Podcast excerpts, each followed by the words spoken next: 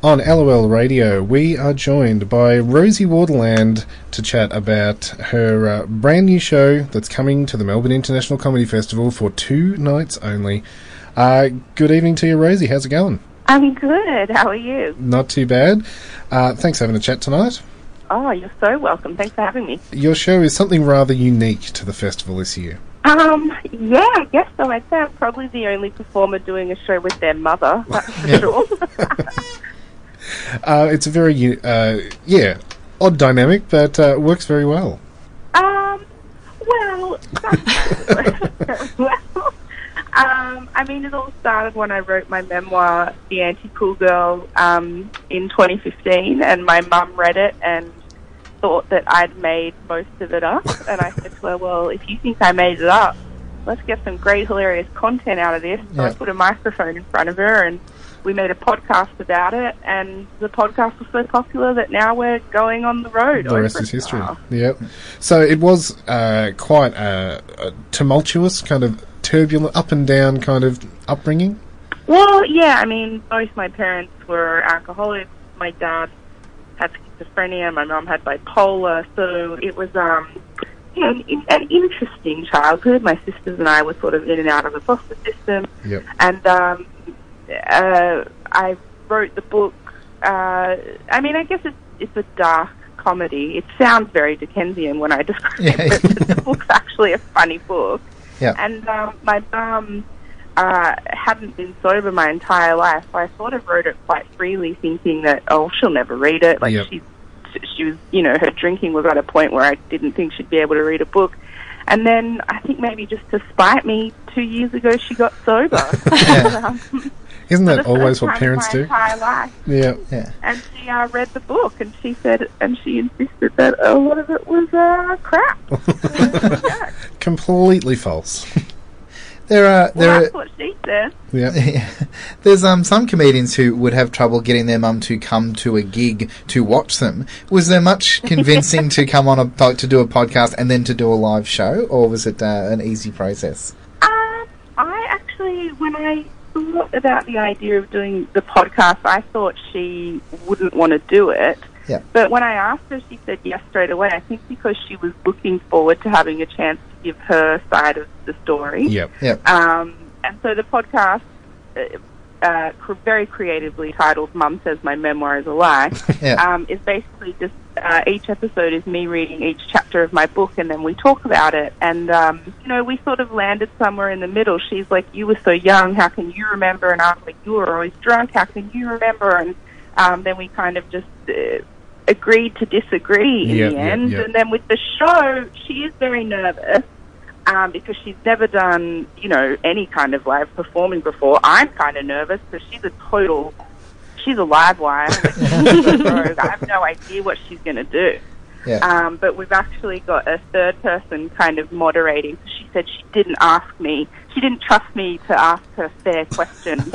So I've got an old friend stepping in to be the one asking the questions, so she knows it will be fair and balanced. A bit of a moderator. Yeah. So move over Melbourne International Comedy Festival, Great Debate. This is the one. This is the one. Well, yeah, I mean, I sort of, she keeps asking me to tell her what is exactly going to be in the show, and I don't really want to let her know because I don't want her to get too in her head and to plan too much what she's going to say, because my mum is so unintentionally hilarious. Yeah. And the annoying thing to come out of the podcast is she became more popular than I am. Everybody loves her. They all call her Mama Lisa. Mama Lisa, yeah. And so she keeps saying to me, you've got to tell me what's in it. What are you going to ask me? And I just say, look, we're just going to talk about the podcast. I'm going to ask you, you know, my friend Jake is going to ask you some questions, but I don't want her to plan anything because that's the beauty of Mama Lisa. You never know what she's going to say. Yep. I know from my experience with my mum that sometimes when I try to tell her my memories, she also doesn't believe me, and I get very frustrated with her reaction sometimes. How do you deal with that when it's sometimes a bit annoying that she doesn't believe you? Oh, we had some major blow-ups. we dealt with it by fighting a lot. So there were some chapters where I would read the chapter and she would say, well, I remember that slightly differently, and I would say, I remember that slightly differently, and we sort of just agreed that maybe we have different perspectives of it. Yeah. But there were some other chapters where she just flat out said, that never happened, and I was saying, it did, and we had some pretty big blow-ups on air, which surprised me because I thought I was very zen and Oprah-like and emotionally involved, and I kept insisting, oh, this is just me generously giving my mother a chance to tell her side of the story. I'm not going to get angry at her. And then there were some episodes where I was like, shut up! So it all got a bit... It got a bit heated at times. We had to take a break from recording for a few weeks just because we were getting really frustrated with each other. But I think that's kind of the best, most interesting content. And we'll definitely be revisiting a lot of those more heated episodes. Yep. We'll be revisiting those in the show, talking about how we dealt with it. Does it become that kind of catharsis to just let it all out?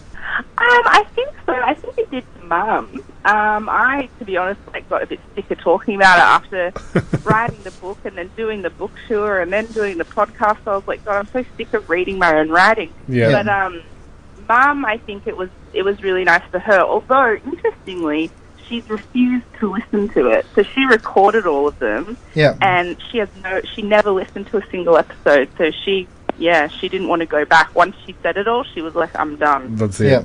So the show, it'll be quite interesting because it'll probably be the first time that she's heard some of the more popular clips played back. Yeah. As evidence. Yeah, as evidence. Is the show going to be recorded for a new run of episodes? I mean, they asked if I wanted to do that, but I don't. So at this point, just because I know that would make my mum way too nervous, yep. knowing that she was being recorded, because she's not a performer, so I'm trying to sort of be as gentle with her as possible. Although we have had a lot of people telling us since the podcast finished a couple of weeks ago that they want us to do something else. So follow up. And Mum, I think, misses being famous because she felt like Kerry and Kennelly for a while there. Yeah. She was even getting recognised in this market with thought was like her true calling. She's like, I've arrived. So, I'm thinking maybe we might do a separate kind of podcast with me and Mum that has nothing to do with my traumatic childhood. Fun. Something completely different. None of the Mama Lisa Strikes Back sort of sequels. Exactly. A fame vehicle for Mama Lisa. Yeah. Well, thank you so much for having a chat today. You're going to be performing at the Comics Lounge on the 21st and 22nd of April, and it's the live event of your podcast, Mum Says My Memoir is a Lie. Yeah, please come. Thanks so much for having me. No problem. We'll stick all those details up on the LOL Radio Facebook page. Thanks, guys. Thanks. Catch you later.